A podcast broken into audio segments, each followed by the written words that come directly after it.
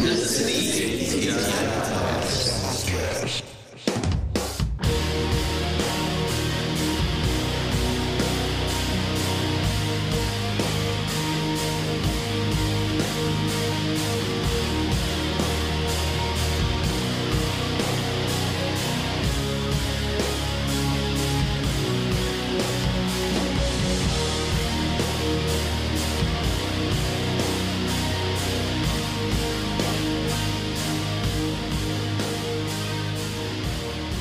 Welcome back to the ATI podcast, everybody. Barrett Lewis and Josh Welch on the call. We got a very special episode coming our way today. Yeah, yeah, yeah. We got our guest Slide that'll be on the call today, so really looking forward to talking to them, Hell yeah. having them live on Twitch for you folks as well. So that's again another great thing about the show that we're really trying to lean into that Twitch feature, that Twitch aspect of the show, and bring you guys these live interviews, uncut, unedited, for everybody to enjoy Yeah. and get some listener participation. So hopefully tonight we get some participation again, like we have been. People asking questions in the chat, so on. Yeah, I'll be checking the chat throughout the night, so. So we're really looking forward to having Slide on here, learn a little bit more about them. But just wanted to riff on a few current events. So long live the Queen, eh? yeah, she uh she didn't make it. yeah, Elizabeth the Second passed away today, specifically when we're recording this on September eighth, at ninety six years of age. Dude, it's just so weird because Queen, the Queen of England's been the Queen of England forever. You know what I mean? Our whole lives. So it's Now I guess we're going to be dealing with King Charles. right? yeah, and I, I'm interested to see how that goes. Yeah. he's not like a particular particularly favorite person in the public eye as far as the royal family. So No, especially think- with all the Diana stuff. yeah, right. Diana Diana was the people's princess, and Absolutely. So it'll be kind of interesting to see how the public receives him. But you know, I, we were having a little bit of this chat before we started recording today. But you know, England's going to treat this as a national tragedy. Right. You know, institutions will be shut down. I think Josh, you mentioned to me before we even started recording that the show The Crown, which is pretty popular, yeah. actually ceased production. Yeah, Netflix observation. put a stop to it about two hours ago. I seen the breaking news come down on that. So I guess the premise of that. Show, I mean, I've never watched the show, but I guess the premise of it isn't that about Elizabeth and her formative years. I, I think so. Like I think whenever she first married Philip, and like when she was coming into her own, and Yeah. you know when she first becomes queen and all that stuff. So Right. Hate to say this, but you know, not as impactful here right, in many respects, but we're aware of it. You know, we're not that far removed generationally. You know, just a couple hundred years. like like me and you were talking. I like I think in England and the United Kingdom and stuff, and in the Commonwealth, it's more of a cultural thing. Yeah. You know what I mean? Like I think it's like they've done it for so long that it's a tradition, Right. And it's a it's an image for their their country. You know what I mean? so sure. I think I think that's where the big oh my god the queen you know stuff Right. comes from. So I actually did pull up some interesting facts about this whole situation. oh, really? Yeah, so today Buckingham Palace let the public know that London Bridge is down. So Queen Elizabeth II, as Barrett said, who took the throne in 1952, has passed away at the age of or uh, at the age of 96 after ruling for 70 years. Many are left wondering what exactly will happen now. There will be 12 days of mourning. United Kingdom. Hmm. The moment she passed, Charles did become king, but he still has to be Formal ceremony. Yeah, a note was pinned on the Buckingham Palace, a palace today, announcing the news. The phrase for the communication to her, ser- like her servants and her employees and stuff, was "London Bridge is down." That was the code word for it. It says her funeral will be hosted 10 days after her death, and she will lay in state before her, fu- her funeral. And while she's there, Charles will take a four day tour of Britain. Interesting. I guess that's tradition of, you know, the I heir mean- becoming. The last time I remember something of this ilk happening was Princess Diana. I was probably about 10 or so when that happened. Yeah. And I do remember the 12 days of mourning, but I don't really, you know, really recall much of it other than, you know, there was just so much controversy surrounding Right. that. Was it a hit? Was it not a hit? Right. There's a there's a lot of conspiracy theories around the Princess Diana death in particular. Oh, yeah. A lot of questions. You know, and and her marriage to Charles wasn't on and didn't end in the best of terms either, Right. As well, so Right. a lot of tabloid type drama was going out and playing playing out in front of the public. Yeah, I think it was an issue of the royal family did not like Diana, but the people loved Diana. Right. so, I mean, she was a common person. Right. She was a woman of the people. So another big news that's going on right now: uh, Steve Bannon in handcuffs. Oh my god, dude, that video was awesome. So Steve Bannon was arrested, conspiracy and uh, and several other charges. I believe tax fraud. He turned himself in, right? New York City. That that part I'm not sure. I mean, we can look that up and vet that information. But yeah. Well, either way, I know he's in handcuffs. yeah. And then there's a, a video going around now of him being walked in handcuffs, and he's basically trying to be defiant and stating that you know he's not going down without a fight and so on and so forth. I So- haven't even been begun yet to fight. Isn't that what he said? or yeah, something like right, that. right, right. Steve Bannon is obviously a fucking absolute creature from out under a rock, and, and if you don't know who he is, of course, he was a key member in the Trump Trump campaign and Trump cabinet Right. for the longest time. Kind of a QAnon, uh, Breitbart fuck. Yeah. You know, to put Yeah. it simply, we've talked about them in the past He likes white bread. show. Yeah, very, very racially charged. Some of his beliefs, particularly hating against Jews and and people of that eth- ethnicity and faith. Well, and he's about white superiority. You can listen to him talking about it. You know what I mean? He thinks, you know, the Anglo-Saxon is the future of everything. you know steve bannon himself he's really been a huge part in kind of in some ways like the face of what the trump movement is Right. and you you really need to look no further than how it's seeded with hate and horrific and terrible extremist political ideas other than just doing a character study of steve bannon in particular Yeah, but it's definitely people like Steve Bannon who have turned the MAGA machine into what it is, for sure. Absolutely. So he, of course, Steve Bannon pled not guilty to the New York State charges for money laundering, conspiracy, and fraud uh, related to the uh, border wall effort Right. in particular. it was as the well. border wall uh, money scheme or something like that. Right. He actually, it, it was an online scheme specifically where he tried to raise money for the construction of a wall on the U.S. southern border, according to his attorney. So these are, it's out of his attorney's mouth. Right. State charges are based on same conduct. Bannon was charged with federal prosecutions in 2020 that alleged that he and three others had fraud, defrauded donors in the border wall effort, which raised money more than $15 million. And he was laden, later pardoned by Trump. So Yeah. Trump pardoned him for that, the Right. federal charge. So now the this state. is this is state. The state's going after him now. Presidential pardons, of course, do not apply to state investigations. However, so this is you know to further clarify what we just said. Right. Handcuffed and flanked by officers as they walked past reporters in court, Bannon said, This is what happens in the last days of a dying regime.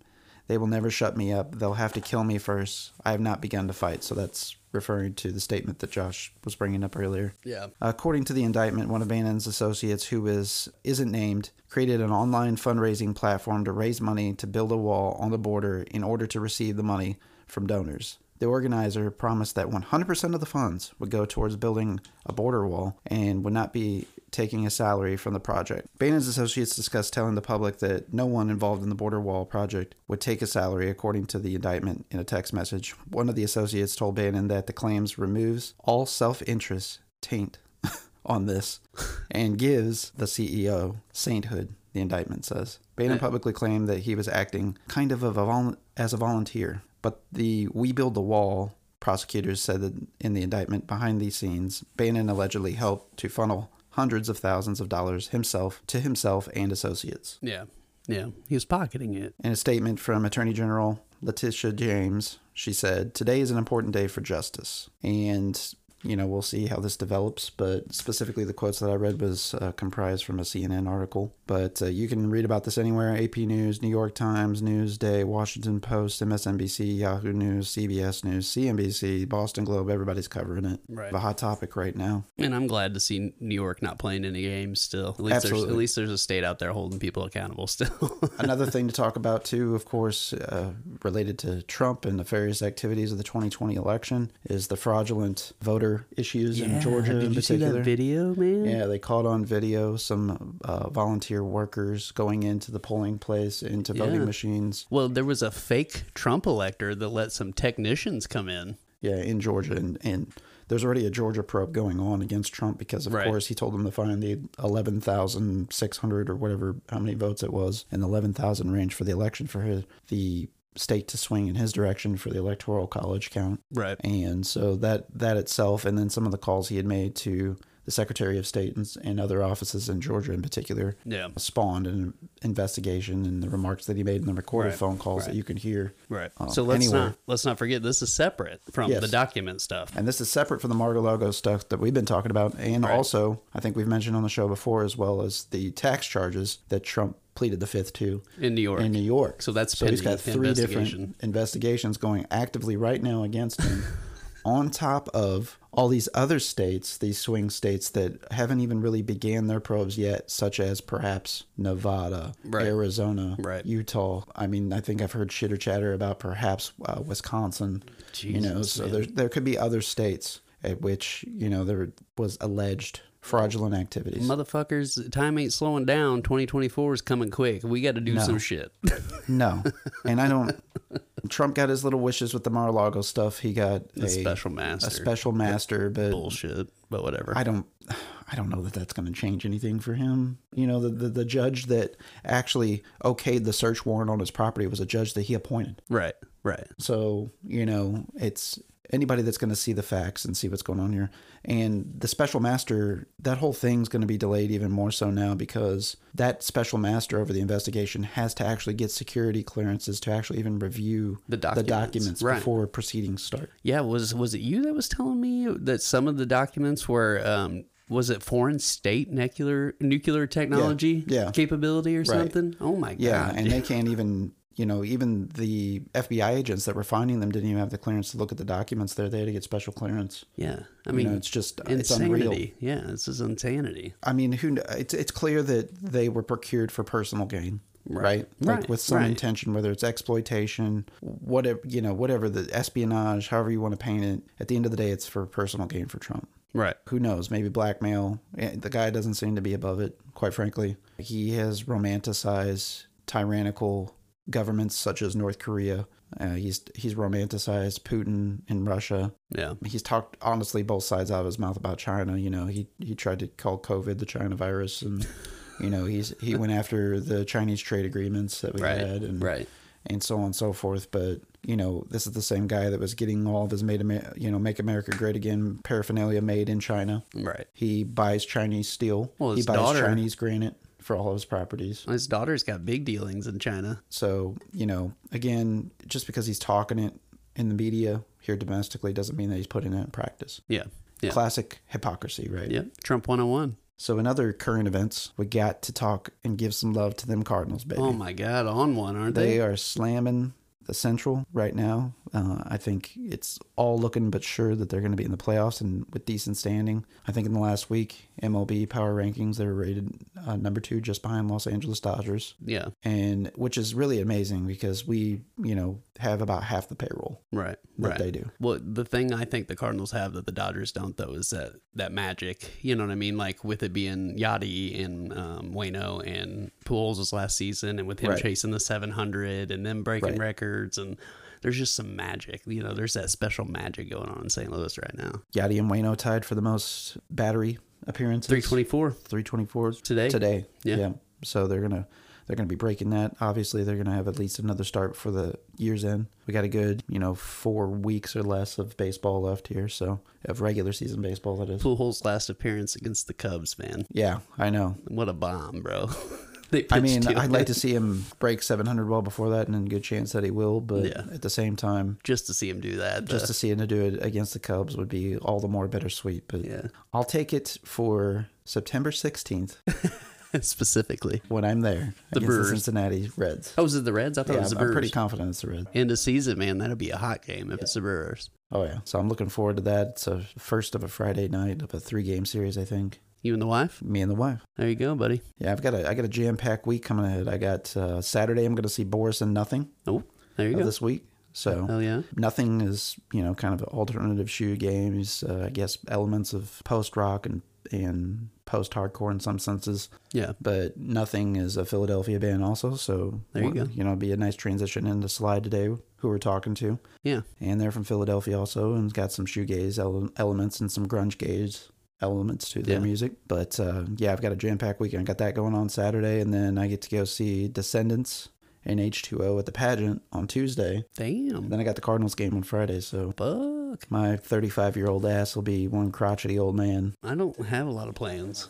I think I'm just gonna, you know, do the dad thing this week. Well, Sunday's NFL kickoff, so of course that pairs nicely with our episode last week. And you know, tonight's the first game, so we're going to be missing some of that, and uh, we'll be it on on the periodically checking in, checking in with that. We got some. Some of our fantasy players are playing tonight, so we got to keep an eye on that. But I think most of us, if not all of us, are rooting for the Bills because we hate the Rams, and not because of the players or the coaching staff, strictly due to ownership and upper management. Steve Kroenke. Yeah. Stan. I Stan Kroenke. Steve. Well, you might as well be a fucking Steve. Yeah, fucking Yeah. piece of and shit. Kevin Demoff Yeah. is I, I don't know if he got elevated from vice president to just president and CEO of the of the Rams, but Kevin Demoff's there. He was one of the guys that royally fucked us. Yeah. Les Snead, the GM, is Yeah. there, I believe, still yet. So they were all part of that contingency that moved him out of St. Louis. And uh, whenever we had the stadium and tax dollars ready there for them for the taking, and they totally denied us. So They shit on St. Louis. it, it was a coup. It was. was. a coup It uh, was. by the NFL owners. They all got in a meeting. Jerry Jones, Dan Snyder, of the more prominent people that were trying to get the. They do this basically this revenue sharing Mm-hmm. thing in the NFL, and a lot of the guys were skimming. So Dan Snyder's in part of this whole investigation right now of the Washington Commanders, formerly Redskins. You know, he's getting a whole investigation on him now because there's he's he was apparently taking some money off the top, and a lot of the owners are pissed off at him now. Oh shit. Yeah, so he's got this whole coup going against him now, and there's he's going to be forced to sell the team at some point. But Yeah. they've got this whole email thing that's leaked, where it's I mean, it's it's where do I even start? Misconduct of personnel, employees, some harassment Right. allegations. I think maybe some sexual sexual misconduct by some administrative people. Like it's Why just, wouldn't there be?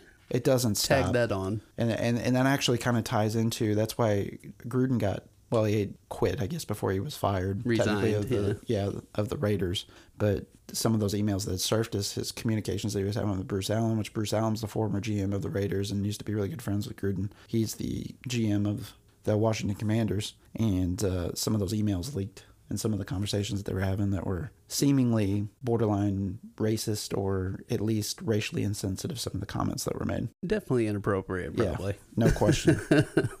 no question at all. So yeah, I think there's going to be a little bit more come come to light with all that. But you know, th- these this is I say that to say this. That's the kind of company that they're keeping there up, up at the top in those ownership Yeah. groups, those teams that have the multi-billion dollar you know net worth franchises. Yeah, like Jerry Jones. Fuck Right. that guy. Which he, I think we reported on our show that he ended up having like an illegitimate daughter.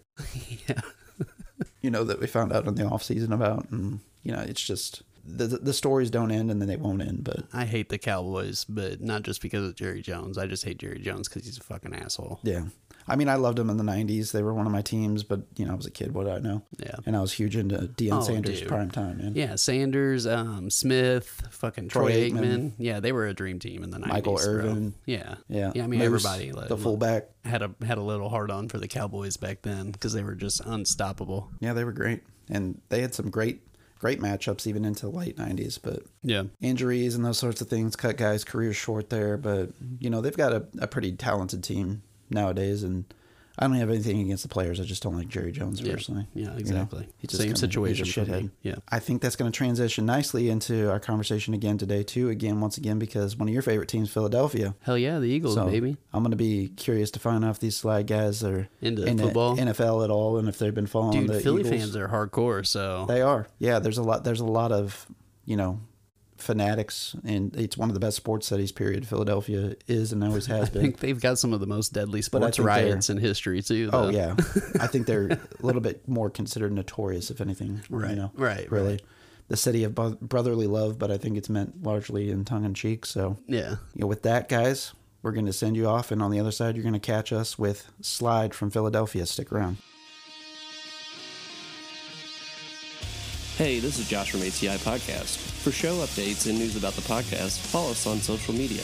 You can follow us on Facebook at facebook.com slash ATI Podcast 22, on Twitter at podcast underscore ATI, on Instagram at the ATI Podcast, on TikTok at ATI Podcast. DMs are always welcome. Have a question for the show? You can always email us at ATI Podcast Questions at gmail.com. Stay safe out there. Welcome everybody back to the ATI podcast. We are live with Slide from Philadelphia, where it's always sunny. I hear. How accurate is that? yeah, so we're happy to have you guys on the show today. You know, I was telling you guys before we hopped on the call today. I actually found out about you guys uh, through Instagram of all things, and uh, checked out your guys' music and, and really enjoyed it. You know, there's some some other bands that came to my mind immediately, and hearing your hearing your guys' music. I don't know if they're necessarily influences, but anybody that's on the call today that hasn't checked these guys out yet, if you're fans of bands, and this is my opinion, so I don't mean this to be an insult if you guys aren't into this stuff, but Go. if you if you guys like Nothing or Gleamer or uh, Loathe or any of those bands, like you might like these guys, so check them out for sure. Give them a chance, and we're gonna be playing one of their songs at the close of the show today too, so you guys will get a chance to hear them. So stick around for that as well. Uh, but uh, just to kind of get into it, guys, I just want to introduce you to our audience. So introduce yourselves if you don't mind for us. I'm Peter. I'm the vocalist and rhythm guitarist. And I'm Justin. I'm the lead guitarist. Very good. And how did you all meet? How did how did the band get together and that sort of thing? We went to high school together. Uh, how we initially met. Uh, the drummer is my brother. Okay, cool. Um, and the bassist is like a childhood, long childhood friend. Um, so we've all known each other for a long, long time before this. Uh, but me and Justin have played in multiple bands together, mostly like hardcore Yeah. and metal stuff. We have like a deathcore project going right now. That's cool. Um, but uh, but yeah, we threw this together freshman year. We go we just graduated from UArts, um, so we threw this together. Went through multiple drummers, multiple bassists, um, utilizing the practice spaces there and stuff. Nothing worked out, so we just got the got the old friends back together There you go. and made it happen. It's been working ever since. That's pretty similar to our situation. I mean, Yeah, we're all sure. high school friends and, you know, played music together and in the Yeah. scene together and stuff. So, And funny enough, how I started out in the music scene too is I started out in a straight edge hardcore band and Oh, and then hell went on to do other stuff. So, but uh, but yeah, man. So I got a lot of similarities there, uh, commonalities with you guys. Tell me a little bit about how you guys. You know, I know you guys are in the Philadelphia area, right? Mm-hmm. Have you guys lived there all your lives? Uh, we're from South Jersey, so pretty Oh, close. South Jersey. We're Close. not far from home. Yeah, like Oh, I ten gotcha. minutes outside of Philly. We grew up. okay. Yeah. So what's the music scene like there? You know, coming up for you guys. Um, I mean, the scene's pretty tight right now. Like, we luckily, like, our very first show we played with, um, I don't know if you know them, but Douse, because we went to school with them, yeah, at UArts. And it's like, we just kind of connected with all different bands in Philly. Like, there's a pretty solid scene going here. here That's I would awesome. Yeah, that's cool. Is it you know attracting particular genres, or is everybody kind of getting their say and their opportunity and their 15 minutes in the sun, if you will? Um, I mean, I think everyone's kind of doing their thing. Like, it's there's not just like one sound dominating or anything like that. Yeah. Well, it's more of a metropolis, so there's a little bit more of an opportunity. I I could say for the St. Louis area, it's kind of went through phases. You know, um, it kind of had what people considered emo in the 2000s, which I wouldn't. You know, things Yeah. of the 90s is what I would consider Yeah. emo stuff like Heatmiser and Elliott Smith and that type of stuff Yeah. is what I would. But some of your Warp Tour, Hot Topic bands of 2005 ish, you know, was kind of the popular thing in St. Louis there for about 10 years and kind of dominated the scene. But there's a lot of good, heavier bands coming out of the St. Louis area in particular right now. They've got a really pretty a strong, heavy scene. I know kind of the Philadelphia area too is kind of known for some of its hardcore and heavy music as well. Yeah. And uh, I'm kind of happy to hear just that some of, in some of your guys' influence, but it also doesn't surprise me. And, and actually listening to your music, you guys got a lot of you guys got a lot of steak with them taters that you're laying out Yeah, there. yeah, There's a good thickness to that sound, Yeah, and uh, a lot of layers. for sure. Yeah, we we listened and played nothing but hardcore for years, so that definitely translates.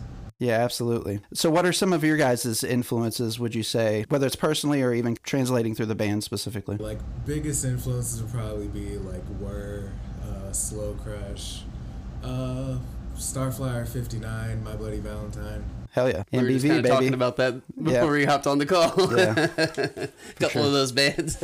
How about you, Peter? Definitely like nothing were Deftones, uh, Yeah, stuff like that for sure. Like that that like heavy but still pretty sounding shit. right. yeah. That like long drawn out like epic yeah. like yeah, I love shit Yeah, like that. Deftones is definitely Yeah. some of our favorite. Uh, I mean, they've been doing it forever, and Oh, they've Chino's kinda- god. They're gods. Oh yeah, Chino's the Yeah. man for sure. and and Carp on the guitar is insane. He's always creating a mood. For sure. So you know, kind of you talked about some of you know, kind of the hardcore stuff is kind of what got you guys started. And I know you guys are really active in the scene. I see you guys are posting shows all the time uh, right now. I know that Hate Five Six, I guess, recorded you guys. So Yeah. like that's a channel that I'm always religiously watching Yeah, watching dude, that's on YouTube. awesome shit, man. That's pretty dope. That was so sick. We we found out like ten minutes before we headed to the venue. So like we like we we were practicing and shit, but like we weren't. If we knew we were about to have a Hate Five Six video, we would have had like four practices that week to Right, like really like Fine set up some something shit. special. But uh, cause that show was kind of that that show was with all hardcore bands, so. And the night before that, they wanted us to play an hour at the Polish Club. Uh, so we had a long set and then like a heavy set for the hardcore show. Um, so we d- it was really short and sweet. I mean, I think it turned out good, but we weren't expecting that level of that level Yeah, of coverage. Yeah, I I, watched so much of that shit forever too. Like And, and that cat just uh, went on tour with Rage Against the Machine, man, documenting their shit. I know that's crazy. He's coming up. I love it, man. yeah. Yeah, you love it whenever, especially somebody you've been following, you know, like that. That guy for us at a distance, anyways. You, you see them kind of start to get their flowers, their recognition, and and opportunities Seriously. for sure. It makes it. I don't know. It's like, kind of like they got the whole crew on their back in a way, you know. They really do. They put so many bands on.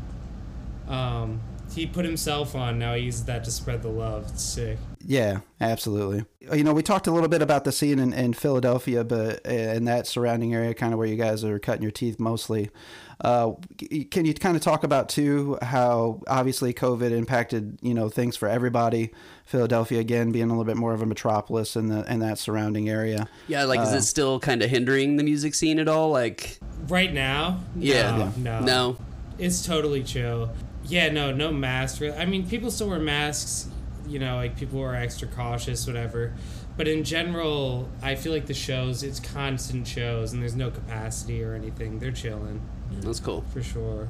Whenever I was doing a little bit of a deep dive on your guys' Bandcamp and stuff and looking at all the releases that you had out on a timeline, that is, the oldest one that I could find on there was in, in 2020. Is, is that accurate? Have you guys been doing stuff prior to that? So the one that's probably Swell from 2020. Yeah. That's right. And so before we were Slide, we were Slime, like with an M. Okay. So we yeah, dropped, we have a release from before COVID. Yeah. So we dropped like two EPs under that name. One of those was Swell. And Okay. then we eventually decided to change the name and we just changed the M to the D on the yeah, we just changed the album art. Yeah. Yeah, that's an easy change. Yeah. hey, it That was works, easy. man. Yeah, it was a. I got to ask you why the name Slide. Is it to do with the Philly Slide, the dance, or It was it was partly a joke because of how similar it was. Because we okay, so I gotta explain why it was slime in the first place. Because that Okay. sounds weird, out of context. Um, slime, we just we were freshmen at U Arts, and we wanted to do like a kind of a quirky alternative band. Like if you listen to that EP, it's called Spring Tape by Slime. It's on streaming and stuff. It's like a more like a Smashing Pumpkins, like more Joyce Manor kind of okay? kind of vibe. So when we did Swell, we wanted to take it in like a heavier, more serious direction. Um, Gotcha. And so we were looking for a slide. I don't, I don't know exactly what the meaning of it would be if it really came down to it. um, it was really because the M and the D, and then we just really liked the ring to it, so we kept it. Hey, that's a cool story too, though. You know. Hey, that that's fine, man. As long as it works. yeah. I, I was wondering if it had anything to do with the Philly Slide, which is eerily similar to many other line dances, but uh, it is. we got the electric slide here. It's- Yeah, it's the electric similar. slide, I guess, is what's kind of famous around in area, but it's the same thing, you Yeah, know, yeah, essentially. So, what's kind of like the resurgence, the bounce back? You know, I, I obviously during COVID, things were limited for everybody to some extent, but Yeah. you know, did you guys see right away? Was it hard even to get on tickets because of the pent up demand, or you know, were you, did you have a lot of opportunities right out the gate as things started to open up? we really lucked out. Like it, like when we got our first show with Dows too. Like Justin said, went to our school, so we knew them personally. They have a lot of cloud in our scene. Like they're they're a sick band. They bring out a lot of people and shit. Um, and when we dropped that EP, they've reached out and we're just like, "Yo, you trying to play October 28th?" Like shit was just kind of opening up when that happened. Um, so that was just sick. Like we had a couple, like two, three months. We hadn't seen any of each other for like the majority of the pandemic Yeah. and stuff like that. But um, when that shit happened, yeah, they just put us on um, when they didn't have to, and that was sick. We're eternally grateful to them for sure. Heck yeah. Yeah, that's it's always awesome whenever there's other bands out there that are you know willing to pull people up with them as well, and uh, that's something that I feel like our scene around here has fostered quite a bit, and I'm happy to hear it's going on in other places too, in other metropolises as well. Yeah. We're we are about 65 miles south of St. Louis, so most of our doings is in the St. Louis area for us. The greater St. Louis areas, Yeah. I guess is what they would call right, it. for sure. but uh, it kind of encompasses multiple places, kind of in our network. But I know Philly's a lot closer to, you know, many other places. You know, as you already mentioned, kind of the Jersey area. It's not too far from several other metropolises. You know, have, have you guys really gotten into any other scenes outside of the Philly area? Uh, we have two shows coming up. Yeah, Um, we got one in Brooklyn. Okay, Hell yeah. in, is that in November? is it yeah, St. November Vitus? 12th. Uh, I think it's, it's it's like Golden Gold- Sounds or Okay. something. Golden Sounds. Yeah. Uh, and then we have one in Harrisburg uh, on the 20, October 20, 22nd, I think. I'm sorry. Right on. That's all good.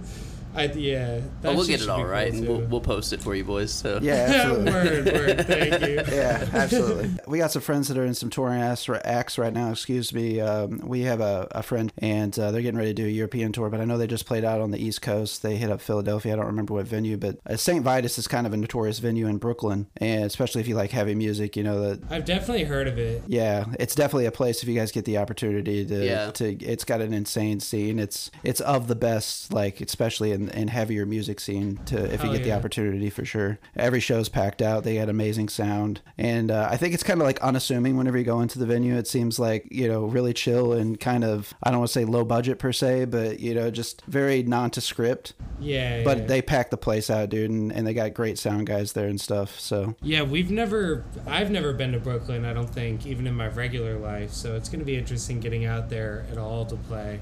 Yeah, I can imagine. Yeah, that would be awesome, man. Like I'm just a small small town farm boy, so for me to like to even think about playing in Brooklyn would be insane to me. So that's that's pretty incredible. For me, I think it's awesome. hell yeah. Hell yeah. So some of the first stuff I mentioned earlier that I came across of your guys's was the Swell single. It was dated for November 2020, excuse me. And then I guess after that was that the Once EP that you guys did in the fall of 2021. yes, sir. Uh, that shit, that shit came together pretty organically, I feel like. Like, we had been recording, like, so many demos of different songs. Um, there was so many songs, like, over, like, a two-year period. And we kind of just, like, just chose the best of those um, and released a new. We kind of wanted to shift the sound just like a little more shoegazy after the Swell EP, so um, we kind of used that as like the vehicle to get us to be into the LP zone. yeah, I did notice a little bit of a shift musically, but again, a little bit more into the shoegazy thing. Things a little bit more atmospheric, where you can get a little bit lost in the sauce, if you will. Yeah, yeah, for sure. but uh, but yeah, dude, I love what you guys are doing. And of course, after that, you've got the Pool LP that just came out this summer, right in July. Yep. Yeah, that was sick. We uh I interned with Jeff Zeigler, who uh, ended up mixing and mastering that. Um, he recorded like the Guilty of Everything album. Okay. um, and like tons of other sick acts. Um, and I entered him as part of my senior project, so I asked him expecting nothing, and he like gave me a great deal. Um, That's awesome. And he made it. He made it work. It was sick. Yeah, that's cool. Yeah, I, I'm a big Nothing fan. In fact, I get to go see them uh, in St. Louis on Saturday with Boris. Oh hell yeah! They're touring right now, and I've always I've loved Boris uh, for a long time. You know, Feedbacker and and the Pink album and all that stuff back in the day. And in fact, actually, I got my my Nothing and Integrity crossover shirt from whenever they did the Splitsville. hell yeah! on. Yeah, that's I fucking love nothing. They're they're one of the best out there, I think. For real. Yeah, and that album in particular that Jeff did is is great as well. And I was going to ask you too, kind of behind the recording progress. Is that is that the first opportunity you got to record with him? Was this LP that you guys did? We recorded everything ourselves, um, but he mixed and I gotcha. mastered it. I I don't think we could have afforded the full treatment, but but uh, but yeah, we tracked everything ourselves. I tracked vocals though at his studio. Um, How was so that? That was cool. That was cool. Yeah. That was it was nerve wracking and I mean on mirrors there was a there was we tried to do it fit it into two days uh, and everything was going so smooth everything was going so smooth and on the last day the last song we did was mirrors and I just couldn't do it like I had just gotten over COVID I don't know if that like my throat was giving out even I mean I sing quietly so I'm sitting in there just frustrated like my voice is going out it's getting raspy I can't stay on time so we just left, uh, and I came back to do that song again like a week later, and we got it. But other than that, it was so smooth. Yeah, you got you got to do it in some of those instances. It's just your voice will give out sometimes at the most inopportune times. I know how that goes, and I would Yeah. imagine you had to have, even if it wasn't very you know evident, had to have some complications from having had COVID too. You know, a lot of people Oh, didn't have their lung capacity and that sort of thing, regardless of how fit or healthy you were. Yeah, for real, it was hard. A Pool LP, you guys have got eight tracks on there, and uh, of course it, it starts out with repeat, which folks are going to be hearing today at the close of the show. How about the songwriting process? How collaborative is it? You know, is there some? Is it you two guys pretty primarily writing stuff? Yeah, it's primarily us. Um, we usually just send each other skeletons of songs, um, you know, that are ranging from like 50 to like 90% done, and then we figure out the best way to make it happen after that. Um, as far as the vocals, I just sit down with it on. I usually just get a demo tracking with my SM58 and, um, you know, I, I, I didn't even expect to be recording the vocals with Jeff. So imagine an SM58 versus like I don't even know what he used. it was it was something that he didn't let me set up. So because I Oh. entered there, I'm like, you want me to set it up? He's like, you can't touch this one.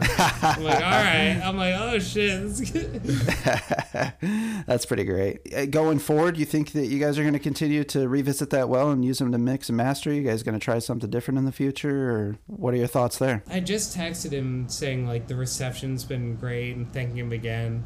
Um, and he said he'd want to do another record if we want to work with him again. Very nice. So Hell yeah.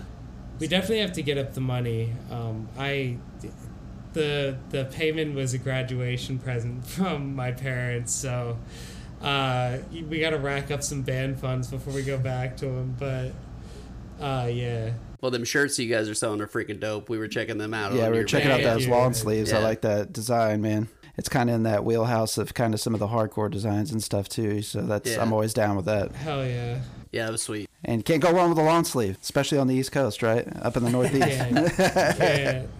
It's about to be that season. Now, Absolutely. being in Philly, I got to ask you boys. Like, I'm a big Philadelphia Eagles fan. I have been my whole life. Are you guys like into sports at all? We're we're Sixers guys. We're Sixers That's guys. okay. I don't watch Hey. too much football. I, I am gonna watch this season though. Yeah. I am. I, I want to see the Eagles win. Heck dude. yeah, man. Yeah. They I watched the Super Bowl they won. That was like a magical experience. Oh, yeah. Um, but I've n- I don't think I've ever watched a full regular season of football. But we're bored as hell, so we're about to watch. Hell this yeah. yeah. Let's do it. Fly Yeah. Eagles fly. Yeah. They got a really athletic team this year. We we're kind of football nerds too, and that's you know some of me and Josh's earliest kind of bonding and stuff was kind of over football and shit like that. Playing the Madden games back in the day when they were hot and heavy. I mean, I guess they still are, but I haven't been doing it as much. The new Madden game is what. The new Madden game is what convinced me to watch this season. I Nice. played a couple rounds. I'm like, I gotta watch this shit live.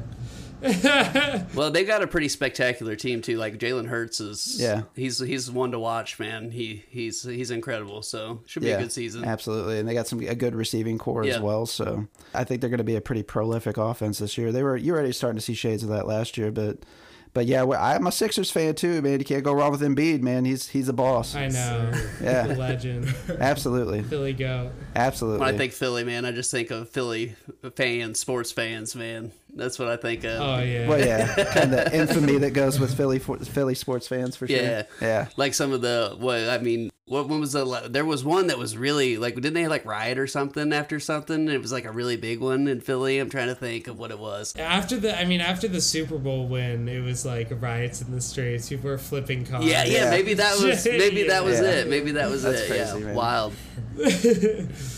Yeah, it's weird though. I don't know. I, we went to a lot of Sixers games last season, and it's. I don't know if it was COVID or what happened, but people have calmed down. It's not as Really? it's not as serious. Like, Yeah. I mean, people are super supportive and excited, but it's not. You know, there's not too much wild shit going on.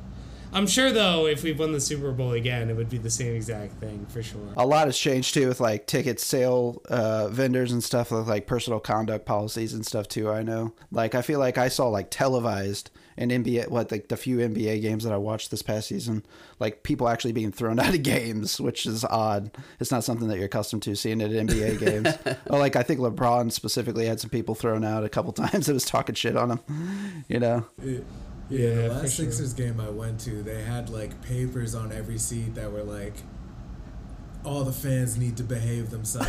Because it, 'cause it was like after like I think someone threw popcorn on like Russell Westbrook or oh, something. I believe it. They're like, all right, was- it was fans, don't whole fuck this up. We're gonna have a good I night mean, tonight. he is a pretty hateable guy sometimes, so you know, he's kind of asking for it. Shoegaze music in and of itself is pretty legendary for effects. I'm not telling you guys anything you don't know, but uh, let's talk about some of your pedal setups and your rigs and that sort of stuff. I like to nerd out on that shit. I think I saw a Peter uh, Peter a video of you somewhere on social media where you were like kind of showing off your pedal board and saying like, "Oh, this makes the noise and this and that." That- So let's talk about what you guys got on your rigs. So the the foundation of, of both of our rigs is uh, the Mustang GTX 100, and everyone should get one. It's it, it's an it's a Fender amp. It's not it's not kosher. It's it's not uh, it doesn't have tubes, but it's a hundred watts solid state, and it has outputs. So like you can go straight into the into the board and whatnot. And what it does is you can change the cab in the head, like it's a amp modeler. Um, so like all of our different tones, like my clean tones are out of a different amp, and my distorted tones are out of this amp. So you can really dial in basically any tone you can imagine Right. That's cool. um, into these things. And then on top of that, as far as my pedal board goes, I got a Hall of Fame 2. I got a uh, Collision Devices Black Hole, which is like my shit that I, like on only with the like the noisy shit Yeah. that I I can modulate. Other than that, just volume pedal. I use a vocal pedal live um, to use like reverb and shit. Okay. Yeah. And then everything else is on my amp. Like you can put like five different pedals on each preset, like in the phone app for the amp. So it's like, I know it's kind of like taboo for the shoegaze scene, which is all about gear, but yeah, it sounds good. But things have come s- so far along with uh, solid state in particular even you know and the technology and everything like really anymore it's it's i don't want to say like a necessary evil because it gives it some kind of negative connotation but uh, you know definitely you know, nothing to be shy about there because you know especially whenever you're running a, like if you need to like run a humble rig and not carry out a bunch of pedals and have a bunch of fail points and all that stuff you know i've seen people really get themselves in some trouble our pedal boards would be like 200 pounds if if we didn't have all that shit on the amp. Right. Like, That's crazy. like, it really. Oh yeah, yeah. So I basically, I think I have the JHS Bonsai, which is basically like a tube screamer modeler, and then I have um, like the TC Hall of Fame, which is pretty nice for my reverb. It's kind of like my always on reverb, basically, and then got the the Russian Big Muff, like the Sovtek Deluxe. hell yeah And then after that, uh, oh, after that, I have this other. It's a cool like half reverb, half delay pedal called the Source Audio Collider, right on which is it's how I get like the.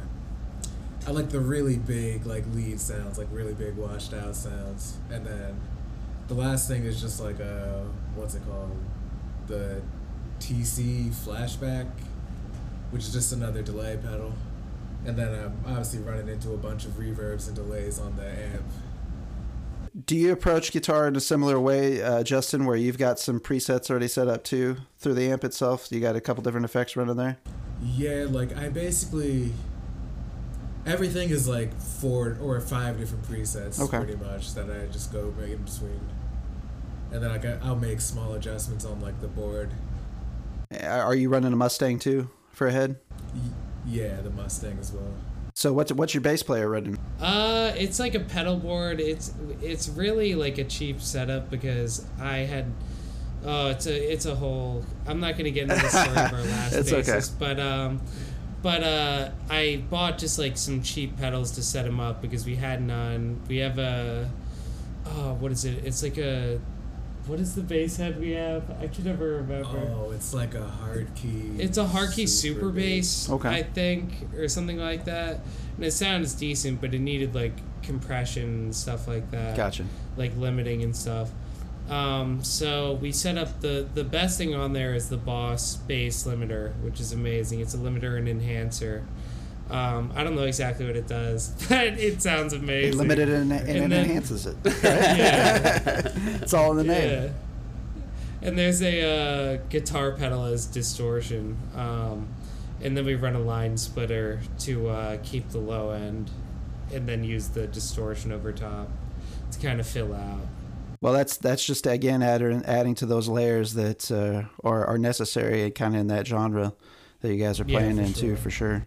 So we talked we talked a little bit about the Hate Five Six stuff too. I guess a follow up I missed on earlier. How did that come about? I know you said that you got a call about ten minutes before, but uh, you know, like were they just looking for a venue to shoot some stuff, or were they there for another band and you just got kind of looped in, or do you guys really know the story behind that?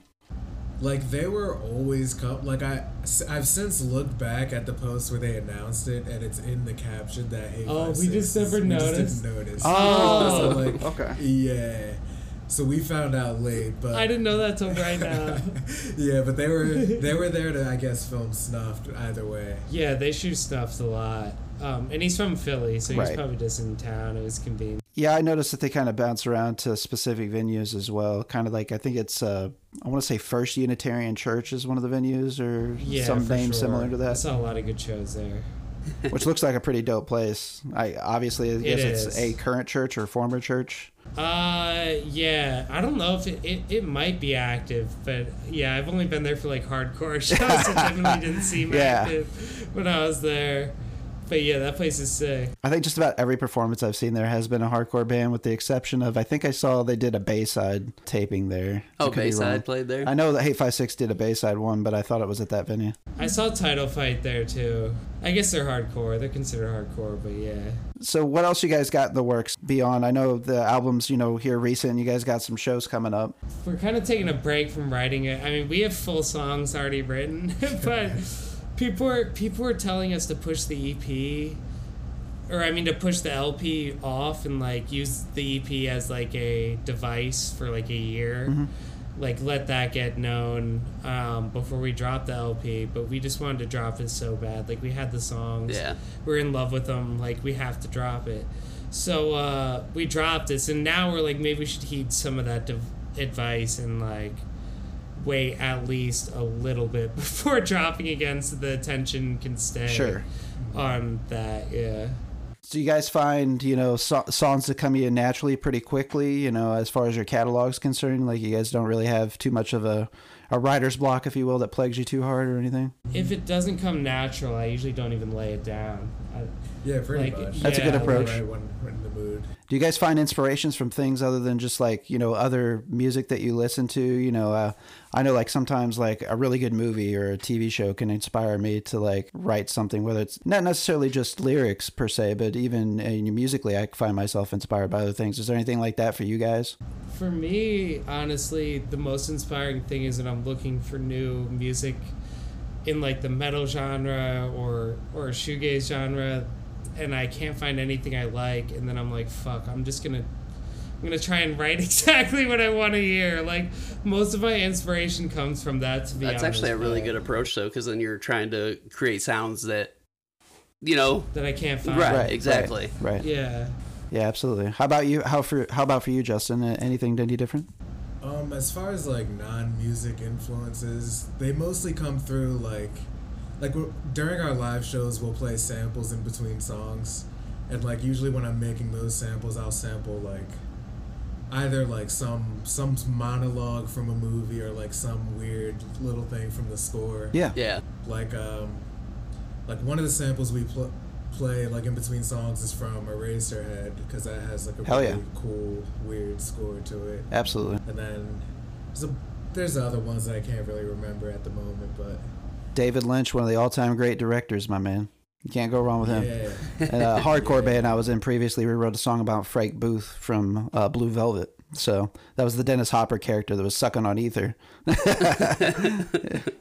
but yeah, you can't go wrong with David Lynch. He's one of the best directors. I'm a big Cronenberg fan myself, kind of similar school of thought, Canadian director. I don't know if you guys have ever checked out any of his movies. Yeah, I know. Yeah, he's he's dope too, and he's got some pretty fantastic soundtracks to some of his movies. Another big influence that I know that you know myself and some other bands have had in the past is like comic books or comic book writers or art. Some of the things that I was noticing too about your guys' album artwork in particular. You know, are you guys creating that yourselves? Are you guys seeking out another party to do some graphic design for you guys? I always I always like to hear what band stories are behind their album art. This this recent album art was a was a serious process. At one point, we thought we wanted to use a distorted picture of my two dogs um, because they look so cute. They're like sleeping on each other's necks, like going over like that. And we were just sitting there, and I was just cutting out like every little detail. It took so long, and then it looked terrible. like it looked terrible. We were like, "Oh no!" Like we. So we just really were going through pictures and whatnot, like pictures, and it's actually pictures of the sky that I took off my roof. Oh wow. Okay. Um, of like I guess chemtrails or whatever they are, like contrails. Not chem- contrails. They could be whatever. chemtrails. Yeah, they could be. Who knows? But, yeah. Careful harps out there. They're Yeah. listening right now. They're going to come put the kibosh on you and start flagging your music. Oh, you know, with you guys being a part of the shoegaze scene too, uh, are there other bands that people should, you know, check out? Is there anybody else you guys can shout out that you guys have been kind of roughing it with and cutting your teeth with out there, and, and your scene in particular? definitely Daydreamer. There are homies from U Arts. They've kind of like a title fight, like hardcore, but singing type vibe, like high energy, super heavy. Very cool. Doused for sure. Um, All Under Heaven. They're they're my homies from way back in the day. Um, they're in a hardcore band called Shackled. I don't know if you've heard of them, but they're uh, I it's like the same lineup, but it's like kind of a more melodic, gazy situation. Tagabo for sure. They're getting a body of water. Definitely. Uh, high for sure. We met them Yeah. a couple weeks ago. Okay. They keep putting us on. So what's a what's a tour possibility looking like for you for y'all? Well, th- our drummer's still a senior in college. Um, we're definitely looking at the possibility of doing runs, but I don't know about a tour. Um, just because it, we we just graduated, we don't have jobs yet. Ya. we're still trying to we're still trying to figure out what's going on in Philly before. But you know, we're trying to play like slightly out of state shows, um, just to sort of you know spread Expand that exposure, for sure. yeah, for sure. Well, if you guys ever want to come to St. Louis, I'm sure. Yeah, we can we, We can, can hook you guys up if you start you. making it out west for sure. We got a oh, few yeah, different my connections aunt- out here. My aunt lives in St. Louis, so I'll take you up on that if I'm ever out there. Hell Oh, yeah. yeah. Yeah, we've got uh, we got a buddy who used to do a lot in the scene out here. He actually ran his own uh, distro for a little while. It was called Error Records, and he he moved out to the East Coast, Asheville, which okay. apparently is like one of Carolina. yeah, it's like one of the biggest developing cities right now in all the United States of America. But uh, he's actually a part of a uh, I guess I would call them post punk band, it's, uh, Secret Shame, and they've done a lot of uh, tours with like Vision Video, which is another band that's kind of blowing up right now. And uh, he's often putting on a lot of shows and stuff. But he's also in a uh, death metal band on the side as well, Harsh Realm, and uh, he Oh, does some yeah. like uh, distro type stuff. But he's been around in the scene for a while. But he would be another good connection for you guys if you guys start getting Oh, out and playing. I'm sure I'm sure he'd love your guys' music. I've been friends with him for a long time, and uh, so if you guys get out there and, and start needing some dates or something, don't don't be afraid to hit us up. We we got a few connections here and there. Good looks, for real. You know, the other thing I got to ask you guys, guys about too, and I, I didn't mean to jump the shark too hard. You know, what what initially got you guys into playing music individually, and and we can start with you, Justin. I see Peter's taking a drink there, so. um, playing music originally, I guess I started playing guitar when I was like 16. I was really into like King Krule's music at the time, which is like, awesome. Kind of like jazzy guitar Oh stuff. yeah, So man. Yeah, I mean, I started off learning his songs, and then eventually, my, my taste expanded to include like shoegaze and like other heavier music, and then just started hanging with Peter. We started making music. Hell yeah. That's awesome. How about you, Peter? When when did you get started? and What kind of inspired you to get started playing music? Uh, I was just my dad got me into like mad, just Metallica, Korn, all all of like just super heavy shit. Uh, so I got a guitar at like twelve, and then I just I really never stopped. I just kept fucking playing, playing. Um, I I didn't really get passionate about it till I started writing music. So like you know practicing felt like a chore and whatnot. When I'm like fucking 11, 12, like I don't want to do that shit. I want to just be soloing, Right, right. my- like on a stage already. So, um, but yeah, eventually I got a teacher who like taught me how to write music and stuff like that instead of just like you know different scales and whatnot, and that just changed my life, like for real. you know, I can definitely remember a time where I had a very similar mindset where I was really interested in just like, okay, I want to get up here and I want to rip a solo and I just like want to impress people, you know, like I didn't, Yeah. it, it really, the passion came whenever I started having appreciating for, uh, appreciation for songwriting and, Yeah. and the art behind it and, you know, just all the elements that go into it. And, and, you know, sometimes people try to make it more complicated than what it is, you know, it's just, does it sound good? It doesn't pass the ear test. Does it make you feel good whenever you're playing it or listening to it back yourself? Would you be a fan of what you're writing? You know, it really is that simple and, and it takes people forever to figure that out sometimes yeah. Yeah, for real.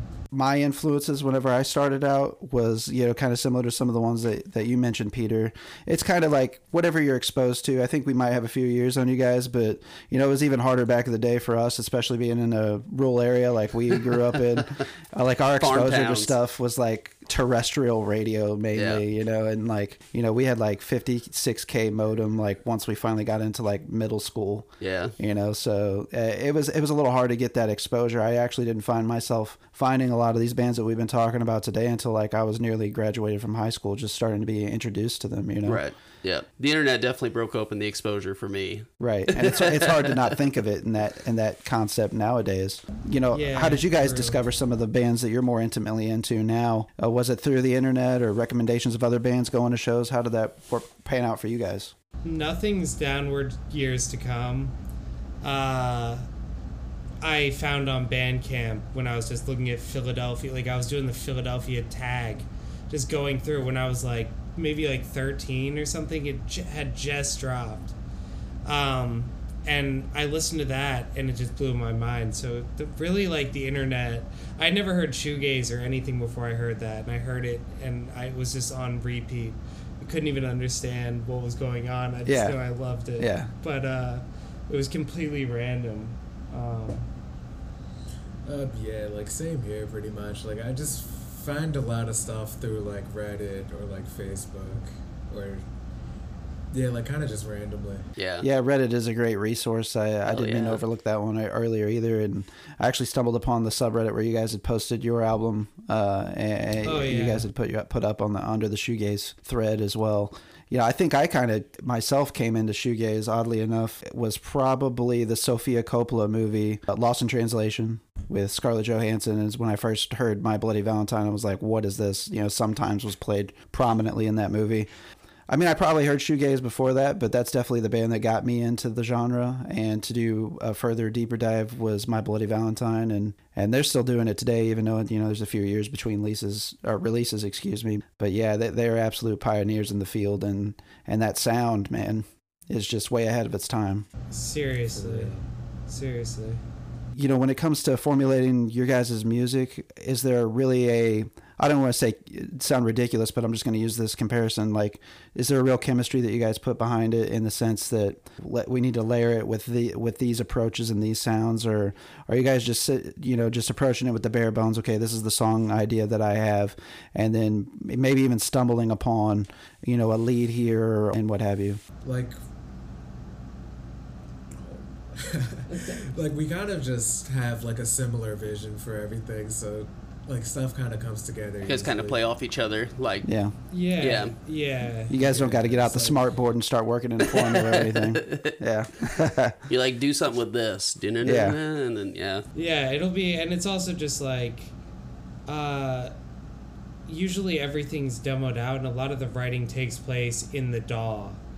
Um, in terms of like you know changing drum beats on MIDI or like changing uh, lead riffs, etc. So like, the, I would say uh, like use like actually in the record the demo recording process is where most of like the final decisions are made. I got you. gotcha. Um, I think that that's something that's becoming more commonplace in music over the years. I know, like, again, a, a lot of it has to do with advancements of technology and access to software and that sort of stuff. You know, nowadays you buy an iPhone, you buy a, a Mac, you buy, um, you know, an iPad, and they all have got GarageBand on them, and you can you can record to some or demo in some degree.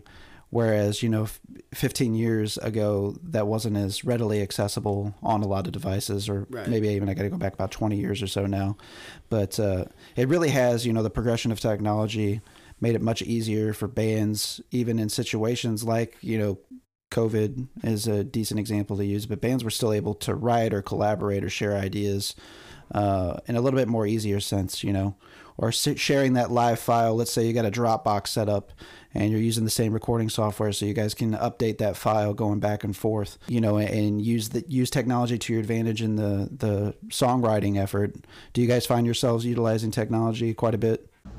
Yeah, and I remember. I mean, I've been recording demos for so long that I remember when it wasn't that accessible, where you had to download some torrented version of some Fruity like, Loops next- or Ableton. Yeah, or, yeah, and uh, I was using Reason and all types of things like. Uh, with, eh, with like you know tons of bugs and whatnot because they because Right. they weren't legitimate right. um, but now, yeah, I mean, Logic's like two hundred dollars, and I do everything in there now. Like I love, I absolutely love it. Um, he uses Ableton, but we just send each other stems usually um, instead of project files. We'll just send stuff like record over this, and then he sends me back the stems or whatever, and I can get them mixed together. Hell yeah. It's amazing, like, you know, the, in the time that I've started recording tracking myself, just kind of to see how technology has progressed and it's things have just become way more musician friendly and creative, you know, uh, friendly to creatives such as yourselves, Yeah, you know. so sure. I, I'm happy to see it, guys, and I'm, I'm loving what you guys are doing. Absolutely. And as we said Thank before, we're definitely going to be pumping your guys' stuff. Uh, we did a little bit of build up to the show today, but we got a couple different things going on. We've got uh, a social media presence, not only on Instagram, but we've got Twitter, we've got Facebook, we got a Facebook group that we usually invite our alumni to, and uh, like to keep folks connected there too. So we'll be sharing your guys' stuff there, as well as uh, news about future releases. We'll we'll keep tabs on you guys and keep sharing your stuff. So hopefully we can get, guys get you a little bit of exposure outside of, of what you are now and Hell yeah, thank you. it's our pleasure, man. And Yeah. uh, we, we love helping out bands. Thanks for having us, for real. Yeah.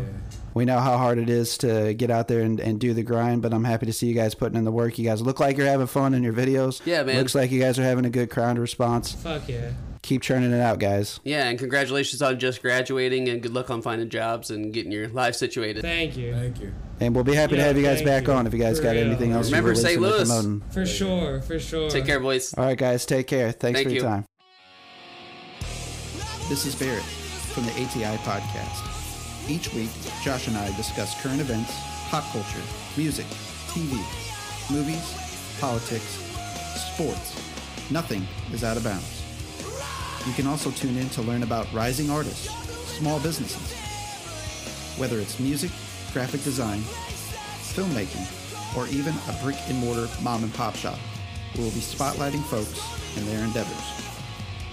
Listen to us on Spotify, Apple Podcasts, Google Podcasts, Amazon Music, Anchor, or anywhere you enjoy your podcasts. Just search ATI podcast. We would like to thank you for your continued support, and as always, please stay safe out there.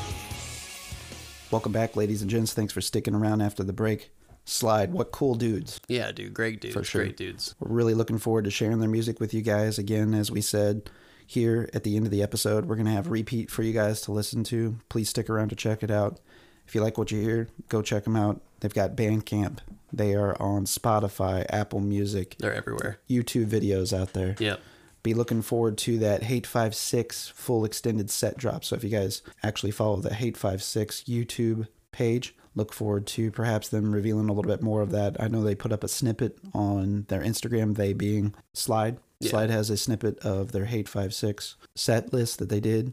And it's really exciting to hear about the, a lot of things that they got in the works. They just had this full length come out in July of this year, so it's only a couple months old. And these guys are young, man. These guys are going to be really Yeah. good musicians. Give them 10 years. I mean, they already are, but I'm saying they're going to be really good. Right. Give them 10 Right. years. So, and they've got quite the catalog already. Uh, as we detailed in our conversation with them, some singles, some EPs, as well as the full length that they just did this summer. And I, I again, if, if you like alternative music, grunge, shoegaze, indie, heavy, even, I would even say would like even say, doomish. like, even if you're into like alternative and you haven't really, really stretched out and checked out a lot of stuff, check these guys out. I think that their sound translates to a lot of different genres Yeah. And appeals to a lot of different fans. So I think that there's something there to like for everybody. Yeah. And uh, just give them a chance, just like anything else. You know, that's what the show's about: is exposing people to new things. Yeah, it was cool to have a, you know, I know we do a local, the local thing quite a bit, but Right. it was cool, you know, to get a national, you know, somebody from a different city on and Yeah. expose them to everybody. So especially Philadelphia, East Coast. Oh, hell yeah. You know, it's kind of an area that we haven't talked to a lot of people out of.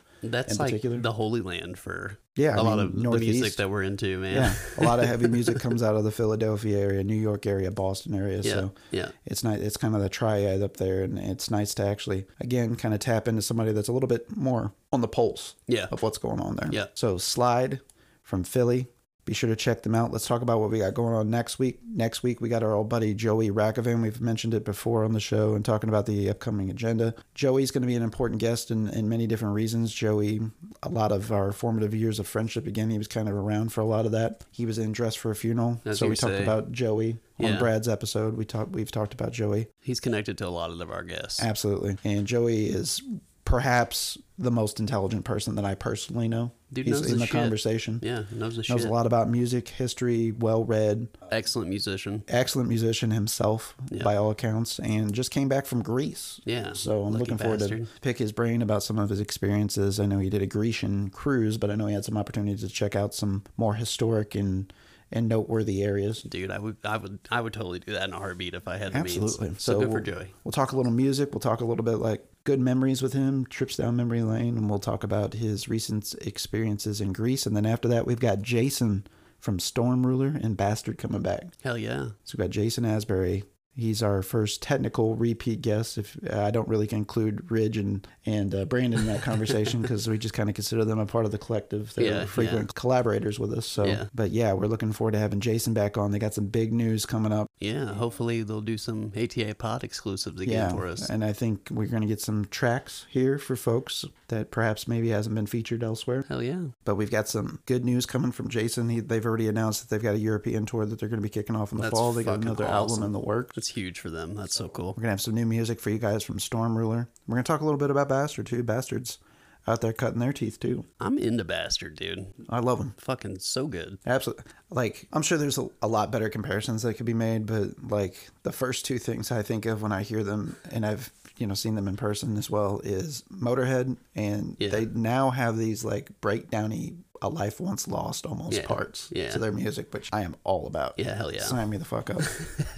so yeah, so we'll we'll get into talking what new things that Storm Ruler and, and Bastard have going on with Jason. Yeah.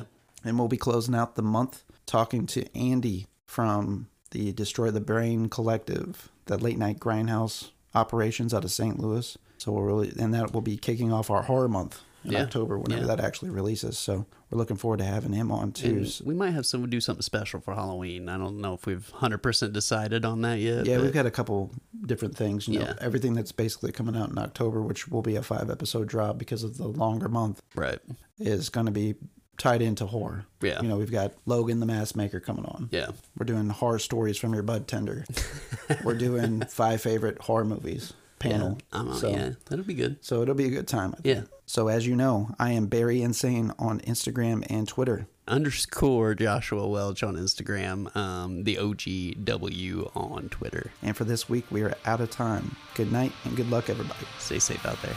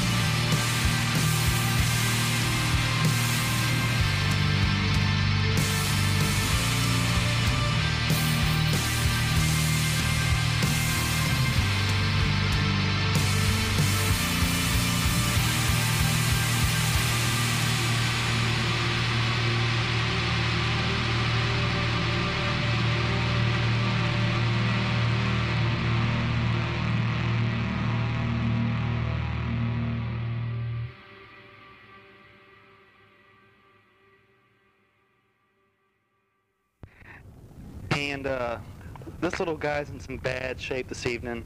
Um, Sorry, say that again. a little chihuahua. Uh, poor little guy. Uh, I have a cousin, and he came down, and he just not. He's not quite right. Me and my wife were in bed. We wake up. My cousin from Arkansas sh- took his syringe and shot our little chihuahua up with some methamphetamines. He's going buck wild, biting, growling. Uh, he ate all the food in our refrigerator.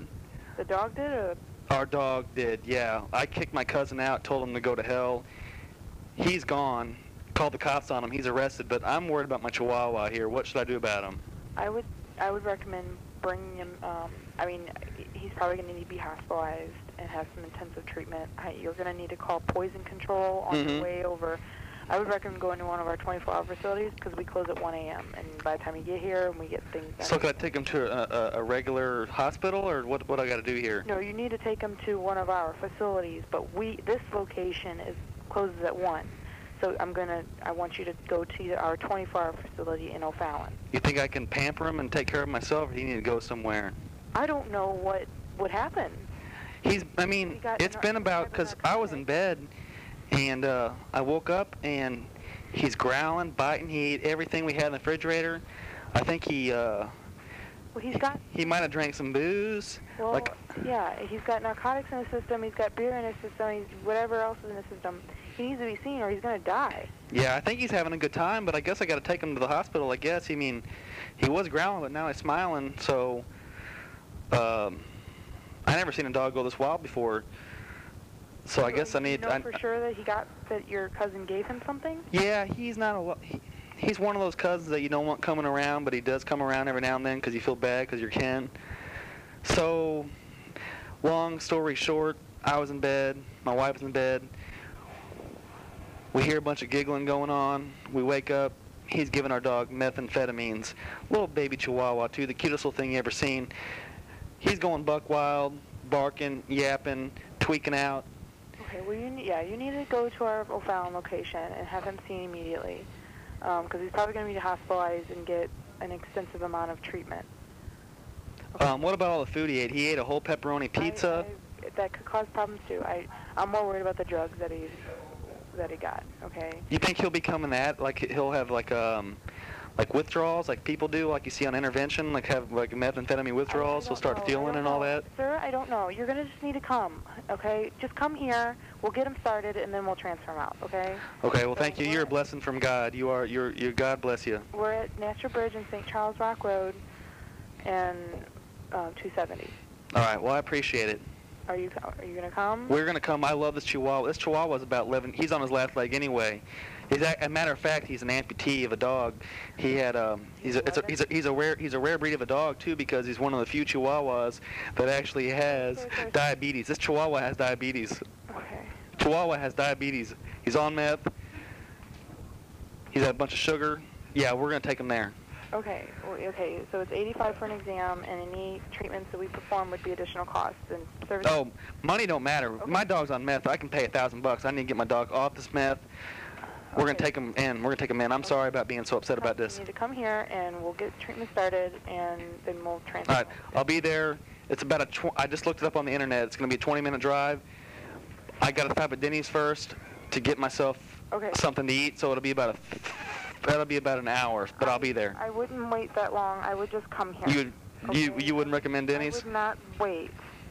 Just All right. get here. He loves the Denny's though. You think Denny's will make him happy, no, feel better? I don't. All right. Don't. Please do not feed him. Just come here, okay? All right. Well, thank you very much. Thank you. I appreciate it.